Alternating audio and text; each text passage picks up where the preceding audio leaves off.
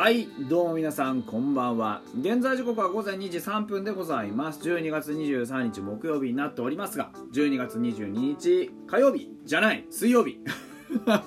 失礼いたしました、えー、ホークストロットの野球語りたいラジオのお時間でございます。皆さん今宵もよろしくお願いいたします。えー、本日は皆さんタイトルの通り西川春樹の話です。えーとねまずあの基本的なスタンスですけどあの西川春樹のノンテンダーに関してはもう仕方がないと思ってる。仕方がないっていうのはこれは球団的にも仕方がないしあの西川春樹的にも仕方がないというかあね。で昔からこういう球団じゃないですか。これはね悪い意味で言ってるんじゃなくて今年の,、まあ、あの状況を考える。それから来年以降の状況を考える。そしてこれまでの状況を考えるともう西川春樹とか太田大使とか、まあ、秋吉もそうだし中田もいなくなったことだしって考えるともうここでこのチームは、まあ、あの変な話ですけどこれまでのチーム作りとは全く別のチーム作りをしないとあの形が保てないですよ。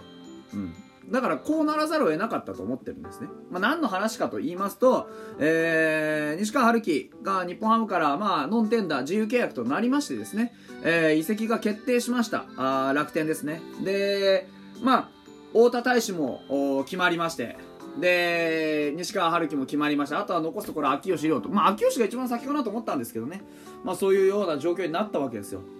でまあね2010年のドラフト2位で日本ハムに入団してからずっとあのファイターズで頑張ってね11年頑張ってくれたわけですからあのもうちょっといい送り出し方はしてあげたかったなとは思うんですけどまあでも昨今の状況を考えた時に本来だったら去年でね、まあ、いなくなってたかもしれないし、まあ、そこで一旦踏ん切りのついていた選手ではあるっていうのは間違いないですしうんそこも含めて、まあ、ちょっとこうまあ誰もが納得するいなくなり方ではない。それはもちろん。僕もそうです。あの、できればもうちょっとねすっきりメジャー行っといでって言いたかったしまあかといって今年のねまあねチーム内で見りゃそれは主力だったかもしらんけど彼がいることによってね、えー、切り替えられないものもあるし切り替わらざるを得ないものもあるしうん奥歯に物が詰まったような言い方ですけど当然そのファンとしてね西川春樹を最初に見た時からこいつはすげえなって思ってたファンとしてここ最近ここ数年のまあ、ファイターズで残していた成績っていうものが僕は満足できるものではなかったしあのもっとできるはずだと思ってた本当は。なんか3割とか余裕で突破してね。でバシバシ走ってっていう選手だと思ってたから。だからはっきり言ってまだ西川春樹には伸びしろがあると思ってるんですよ。ただねその伸びしろに期待するのと、まあ、これから先今下で育ってきている若手それから新しく取ってきた選手たちね、磯端もそう今川君もそうねこれまで育てている選手たちでいうと例えばあまあ万波中世とかもそうですよね、うん、そういったところの選手たちと比べて果たしてどっちに重きを置きたいか。って言ったらやっぱりファイターズは先の10年を見るチームだと僕は思ってるので、まあ、こうなるよなっていう感じですよね。正直な話をしますよ。主力としては物足りなすぎるしうんね今年の打率2割3分ちょっとでしょ？ね何が満足できるかなっていう気持ちはありますよね、うん、だから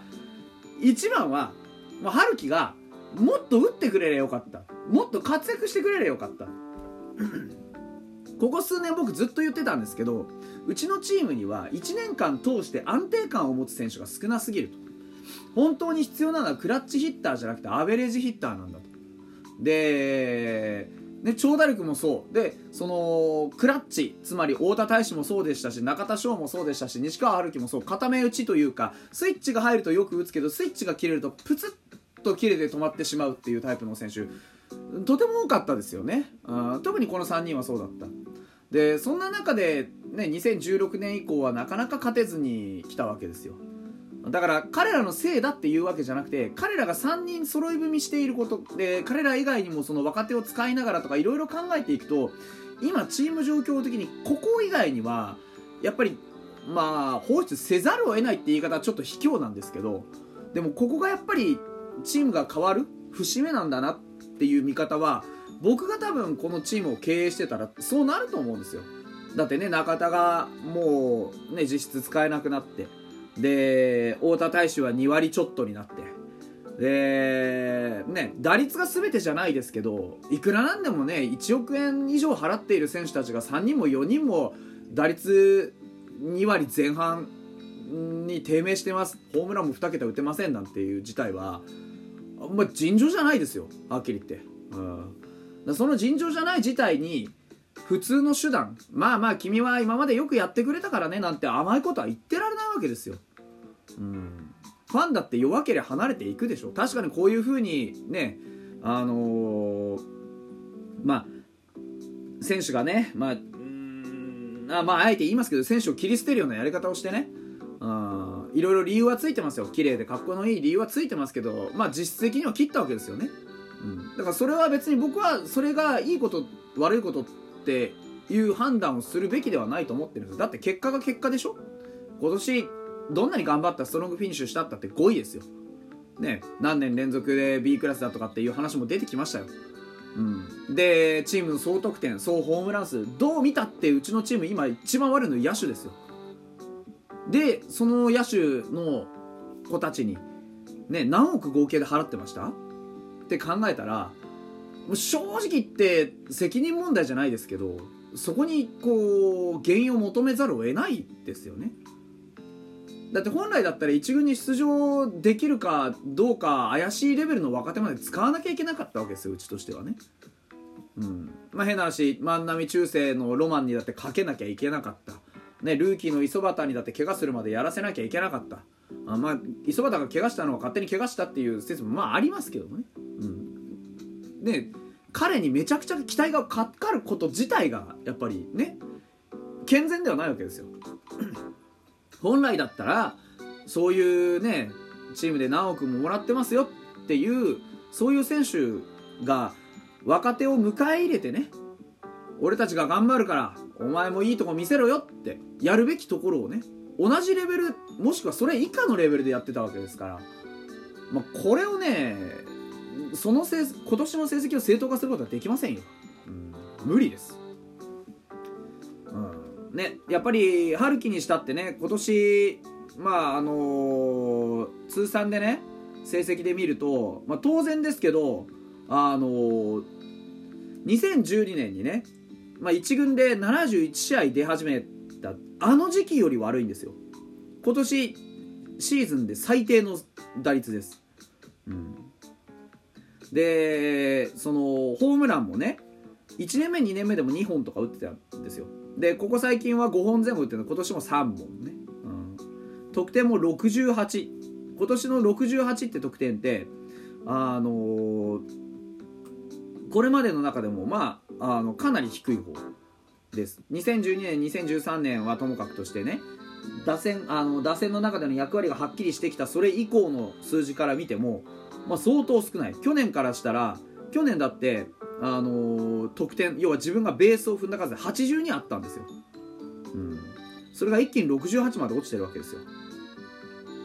もうそうですしねあの、フォアボールこそね遜色なく選んでますけど三振の数だって同じかそれ以上にね、えー、増えたりするわけですよ。で盗塁士も112014年以来の2桁盗塁士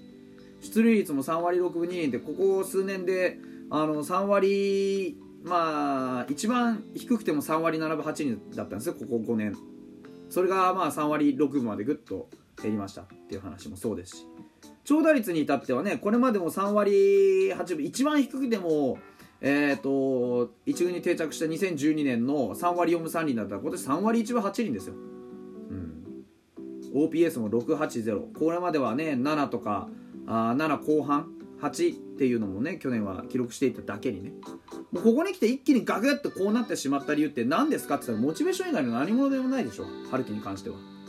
うん、だから本来はねメジャー行きたかったっていうところのやっぱり気持ちの立て直しっていうのは失敗したわけですよね、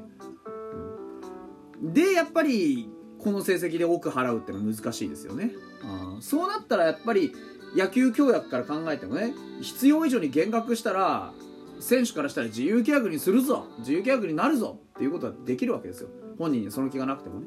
でも我々はとりあえず我々っていうかその球団からすると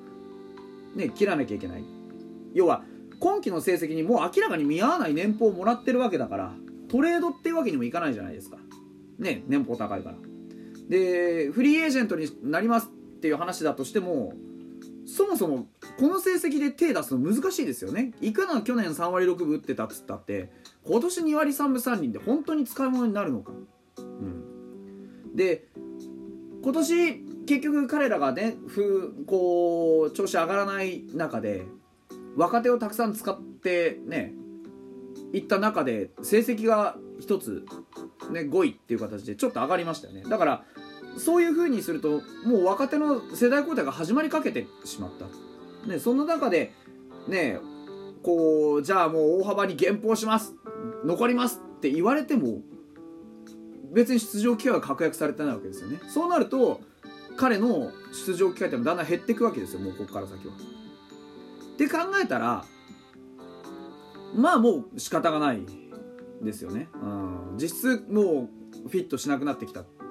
ていう話になってしまうわけですよね、うん、残念ではあります。確かに。